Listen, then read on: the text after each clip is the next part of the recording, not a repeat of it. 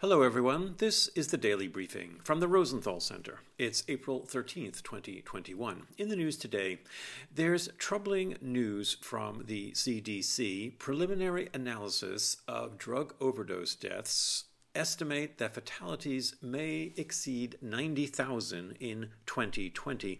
That's up from nearly 71,000 the year before and the largest annual increase in two decades. Health officials had been tracking a surge in overdoses due to the COVID 19 pandemic, but the latest figures point to even greater losses due to the stress, isolation, an economic downturn caused by the coronavirus lockdowns.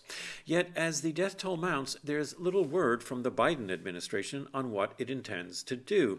The president has yet to appoint a drug czar to oversee and coordinate national drug policy, and a recent statement outlining drug policy priorities for the administration did not include any new funding beyond the $4 billion allocated in the American Rescue Plan. We need federal action action now to confront this national drug crisis. And that's the daily briefing from the Rosenthal Center. Thanks for listening.